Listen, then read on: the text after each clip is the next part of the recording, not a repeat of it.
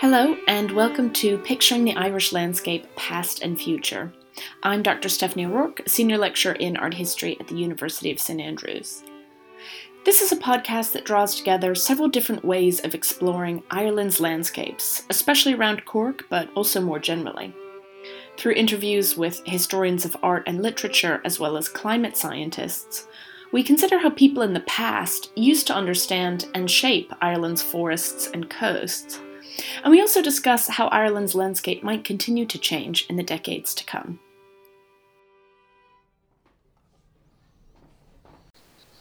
Although much of this podcast is about the natural environments of Ireland, it's also apparent that you can never fully cordon off the country's natural histories from its human histories.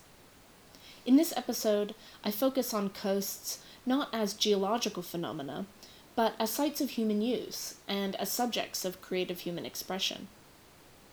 Harbors, in particular, are interfaces, really, between the human and the natural, between the built environment and the sea, and between a specific port and all the parts of the world to which it is connected through maritime transit.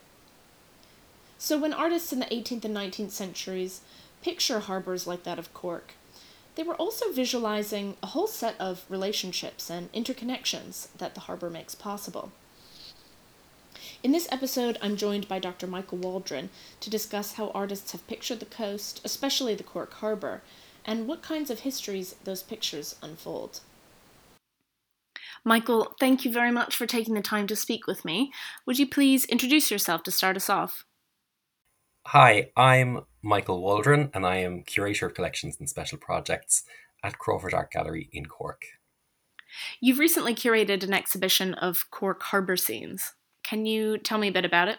It, it is um, a historic collection of uh, mainly paintings um, that were presented to the gallery as a donation in 2021. And uh, this collection uh, comprises uh, paintings by four artists uh, in particular uh, George Mounsey Wheatley Atkinson, Henry Albert Hartland, Robert Lowe Stopford, and Sean Keating, who did not have a double barrel name. Um, and uh, I suppose they tell us a story of Cork Harbour in this in this case, um, a significant harbour in the south of Ireland um, over a period of about 80 years. So um, uh, we have, yes, we have some paintings from the 1840s in this collection, but it, it spans right up to, I suppose, the start of the 20th century. And then there's a gap. And then we have a painting from 1960 as well. Um, there are other objects within that collection that are not part of the exhibition. Um, but this is, I suppose, the first public viewing of that collection, which is now in public patrimony uh, and in the care of Crawford Art Gallery as part of the National Collection of Ireland. How were harbours and coasts traditionally represented? It's an interesting question because I think it depends on where you are in the world. Um, the that answer can be so very different but views of Cork Harbour or Irish harbours um, are are very particular. They come from a particular Western tradition. They are largely topographical. Um, their interest to viewers and possibly even the painters wasn't a kind of a painterly sense, although they are beautiful, um, beautifully painted, beautifully coloured, full of rich detail and interest, visual interest, but they are communicating a particular story. Um, and it is, I would, I would argue or would offer that they, it is a kind of a colonial story or an imperial one. Um, it is a story that is kind of a part of a larger machine. So Cork Harbour, in these paintings largely, except in one one case from 1960, is depicted as being part of the British Empire, and uh, and as part of the United Kingdom. So it's kind of doubly um, significant in that sense.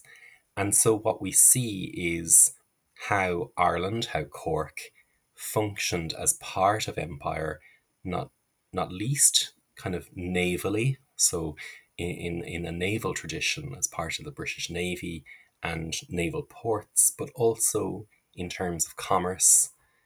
Um, you have the trade um, and and that sort of shipping represented, uh, but it doesn't tell you a story of hardship. So you're not getting a sense of mass migration. You're not getting a sense of the, the stories that we hear of the Great Irish Famine and Cork Harbour seeing over, I don't know, several decades, um, over a million people departing the island. So it's it's a very um, particular lens, I would say. It is topographical, um, and it is, I suppose, for the general viewer, but the general viewer who is of a particular political bent and a particular class. You make a really good point about empire, I think, uh, especially because one of the themes that emerges across this podcast series is how the Irish landscape might seem to be about one specific locality, but often it's about relationships across space or between places, even very distant places. Um, so I think it might be helpful to hear some concrete examples, perhaps, of what this looks like in practice. What sorts of things within a painting would tell the viewer that the harbour is embedded in empire? So, what are our signs and clues? Um, oh, well, I, I think there are a number of telling details. So, I'm going to choose um, a painting uh, that will help us think about that. Uh, it's by George Mounsey Wheatley Atkinson. He was a self taught painter um, and born in 1806. So he sees this kind of um, really kind of important kind of moment in Irish history, which is also part of British history. Um, and in this painting, um, it's called Naval Frigate uh, off Haulbowline um, from the 1840s. I'll explain all that in a second. What what did all those words mean? Um, but it is a painting, beautiful oil painting of a ship in profile. So we're seeing it side on. Um, it has uh, black and white stripes on its um, hull. Uh, it's very large. It has three masts, and it's it's at anchor in the middle of a very placid harbour. So that tells us something. This is a large ship of the seas, um, but it is in port. And the um, the sails are kind of hanging out to dry, as it were. Um, and so this is definitely a ship that is kind of, you know, maybe people are on shore leave, um, but it is in in port. And the black and white stripes and the scale of the vessel tell us, and all of the gun ports being open, tell us that this is a, a naval vessel. It is a warship. Um, so that tells us that this, in the middle of the painting, is a significant um, aspect of what this harbour is. And the harbour behind it kind of unfolds as a back- backdrop even like a theatre set, um, like a tableau. Um, but in the background, you have everything that supports it. So you have naval ware- warehouses or storehouses. So that's where all the provisions are being held for the Navy. You have Martello Towers, which were built in the early 19th century as a British response to a perceived French threat particularly on the south coast of uh, England, but also the east uh, and south west of Ireland. Um, you have uh, another little glimpse of another sort of infrastructure, which is uh, historically an arsenal. Um, so it we have all of these objects of built heritage essentially that tell us the story that connects to the, the ship. And this is all within the Irish marine landscape. So it is, it's telling us all we need to know about how Ireland functions in that system. Shifting gears a little, how do paintings of coasts and harbours uh, also reveal their role in things like trade and industry? When I talk about maritime paintings and I'm I'm with a group of people, we the first thing I like to do is to think about how it would be like what would it be like to be on that ship that's being depicted and what is our vantage point from that because the artists who who make these particular maritime paintings they understood what it was to travel by by water quite a lot. Um, you know this is in an age in some cases when the railway is only in its infancy. Um, we don't have any motorways or highways or anything like that. So a lot of human movement is by by sea uh, and and of course, as an extension of that, the the movement of goods, uh, in particular, and if a ship is coming into port to deliver goods, it's going to go out of port full of another another um, cargo. Sometimes, you know, a Dutch vessel might sail into Cork Harbour in the 18th century laden with bricks perhaps. And that's the ballast to ensure that it has its its proper weight. It unloads and then it leaves with butter and I don't know beef and salted beef and so on. So these are the types of um, I suppose exchanges. Um, and I think when we look at a, a maritime or marine painting or a view of a harbour where there is shipping and it's not necessarily naval and it's not necessarily leisure. The the vessels are probably cargo or transport, human transport, um, and they don't always tell us what's on these vessels, but we can kind of extrapolate, you know, connect it with historical records to kind of to suggest what might be on those vessels. Um, but when you're looking at these landscapes, the ship seems they seem quite benign. It's mainly that these ships are themselves being represented as indexes of the success of the harbour. So they are coming and going. They're steamships, they're ships of sail, um, and they are coming from far and wide. We can identify these vessels. They are plying the trade between Cork and Bristol, Liverpool, Glasgow, um, perhaps Southampton, perhaps further, um, perhaps south to, to, to France, Spain, and Portugal, um, perhaps west to the Americas. I think those sorts of kind of geographical interconnections are so vital to understand when we're looking at these paintings. Uh, a bit unrelated, but uh, why are there so many scenes of shipwreck?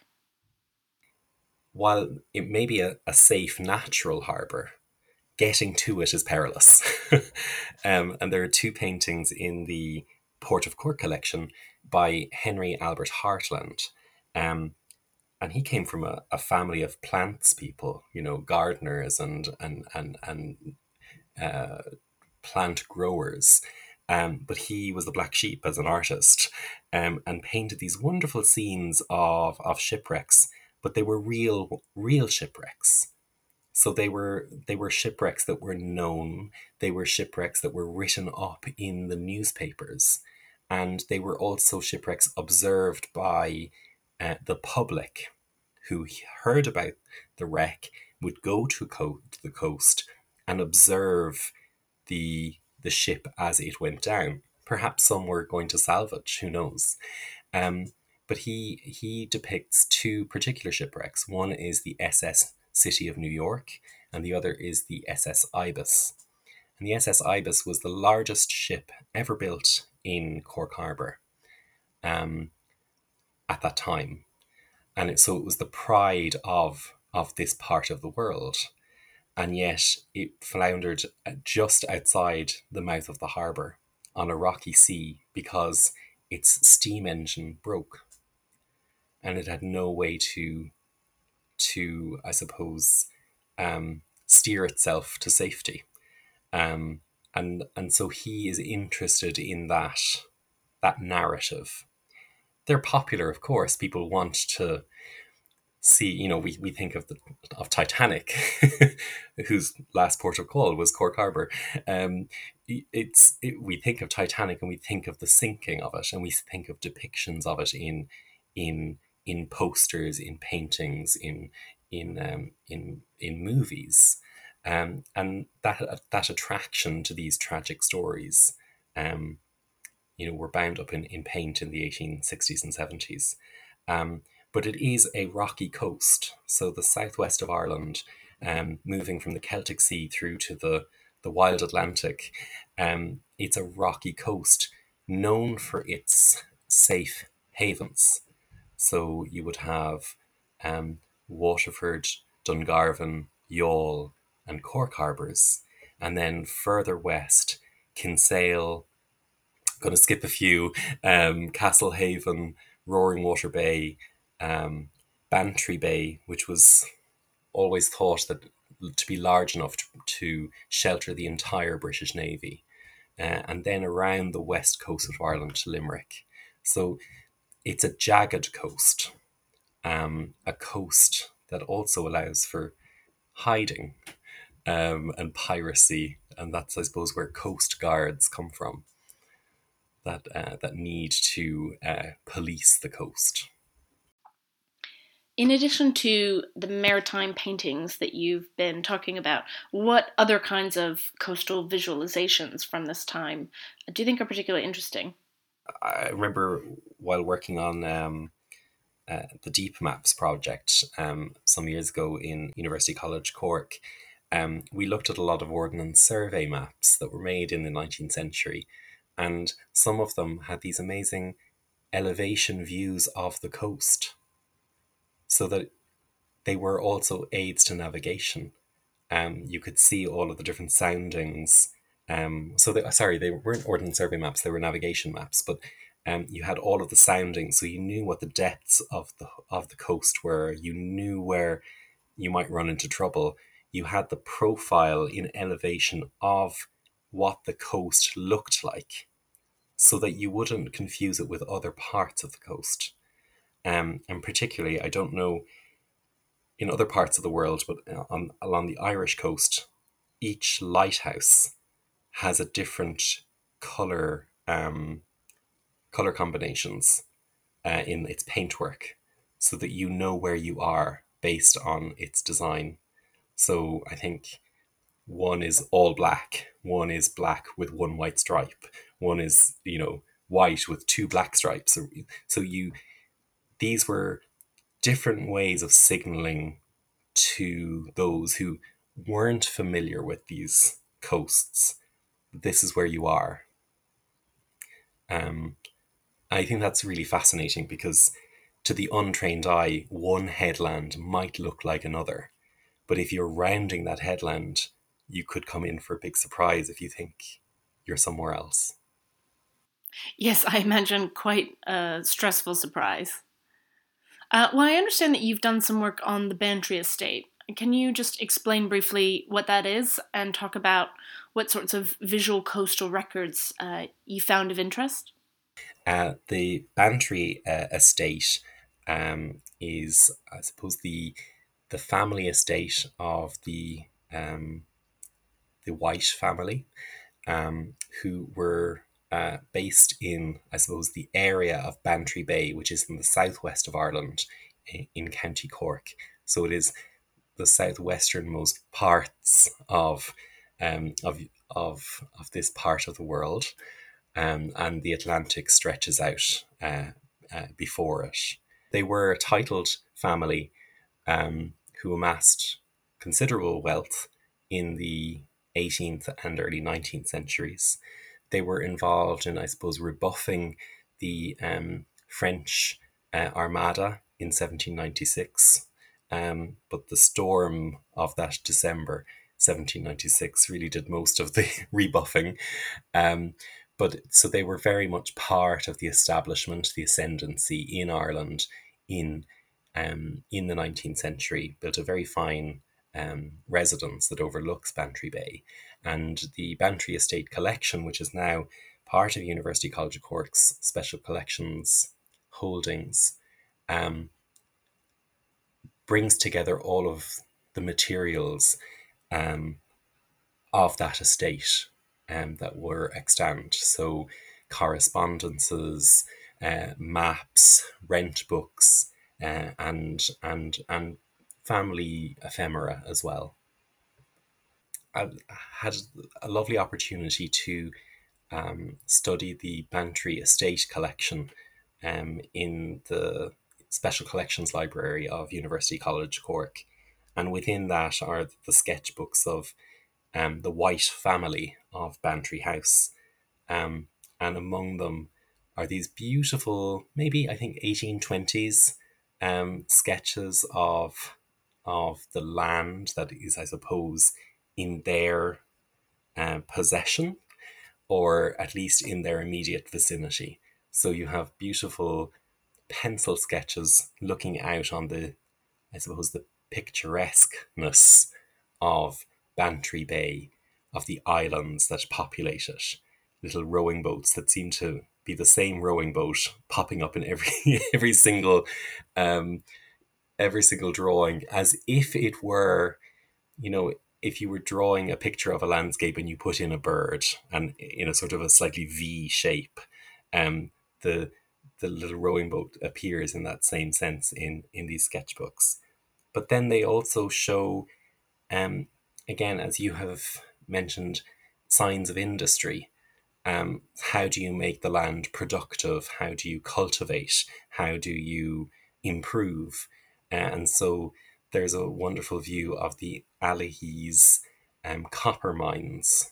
So you have the the mine heads um, as kind of signs of built heritage to our eyes, but these were functioning mines um, 200 years ago. Um, and you have that incredible linkage between, I suppose, how the landscape unfolds before the eye, looking out to sea. But in the middle ground, you have these um, uh, interesting, I suppose, is, is is a nice way, kind of visually interesting structures that are alien to our urban environments and even alien to our um, uh, rural landscapes. And yet, in this very specific area, like Cornwall as well, you have these um, kind of slightly alien structures um, that indicate that there is activity underground. These are deeply historical records in some ways. I'm curious, what strikes you as contemporary about these ways of visualizing the coast? Um, staying with Bantry Bay, um, it seems, you know, when you look at the map of Ireland, um, and Bantry Bay is just between these fingers of peninsulas that reach out into the Atlantic. Um, you, it's an unlikely place, perhaps, to our imaginations or our intellects to think that this might be a place of um, of interest scientifically, and yet um, the whole West Cork coastline, like any coastline, is rich with information, if, if we want to put it in, those terms. And in the, um, I think the early 19th century, um, there was a woman from Bantry Bay, a little town called Ballylickey, and um, her name was Ellen Hutchins. And um, she uh, was so interested in the natural world that she documented in like botanical studies um, the kind of the uh, the flora of of of her native place. And um, I suppose in conversations with you know the gentleman scientists of the time um, she was encouraged to continue that work but to particularly look at seaweeds. So she would uh, walk along the the the coastal inlet that is Bantry Bay, studying the seaweeds that were in abundance, and in in some cases were collected for um, for putting on the land as a sort of a cheap um, readily accessible fertilizer, which you know had to be often replaced. Um, sometimes for the poorest people, uh, also as a source of sustenance.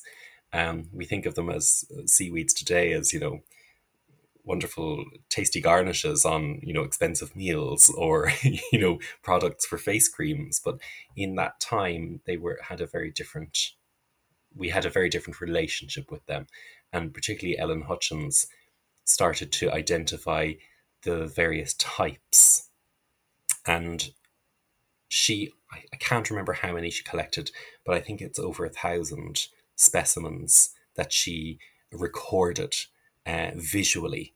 Um, and it's an extraordinary feat to think um, that she was doing this uh, and sending these specimens and and her her studies of them um, to Dublin, to London, and so on. Um, so that knowledge was coming back from the edges of uh, of of the earth, as it were, and going back into feeding this knowledge machine in the societies of these capital cities. Um, so I think they are an extraordinary visual record that come from coast that are not about people, they're not about ships and politics, but they're about things that we're still thinking about today, which is how do these ecosystems work? What are perhaps the services that they they um, provide, but also how can we learn from them um, and their multiplicity? And having recorded them, you know, 200 years ago, have we lost some? Which inevitably, I imagine we have. Um, so those sorts of recordings are visual recordings are, I think, thrilling to a modern or a contemporary mind this is a lovely note to close on um, because it draws back together some of the strands of the human and natural histories of landscape. I think we tend to assume it's very modern to be concerned about the entwinement of the human and the natural. Um, but what you've just discussed is a beautiful reminder that 200 years ago, this relationship was understood to be just as important as it is today. Um, Michael, thank you so much for speaking with me. Um, and I'd also just like to encourage our listeners to pay a visit to the wonderful Crawford Art Gallery uh, the next time they're in Cork.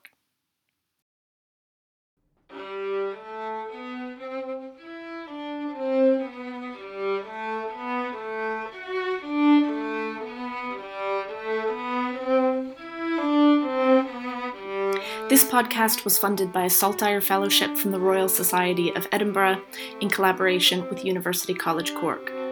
The music was composed and recorded by Adam Ettinson, and I thank him for permission to use it here. It was produced and edited in the spring and summer of 2022 by me, Stephanie O'Rourke. Enormous thanks to our guests for sharing their research to us and to the Royal Society of Edinburgh for sponsoring the project. And thanks to you for listening.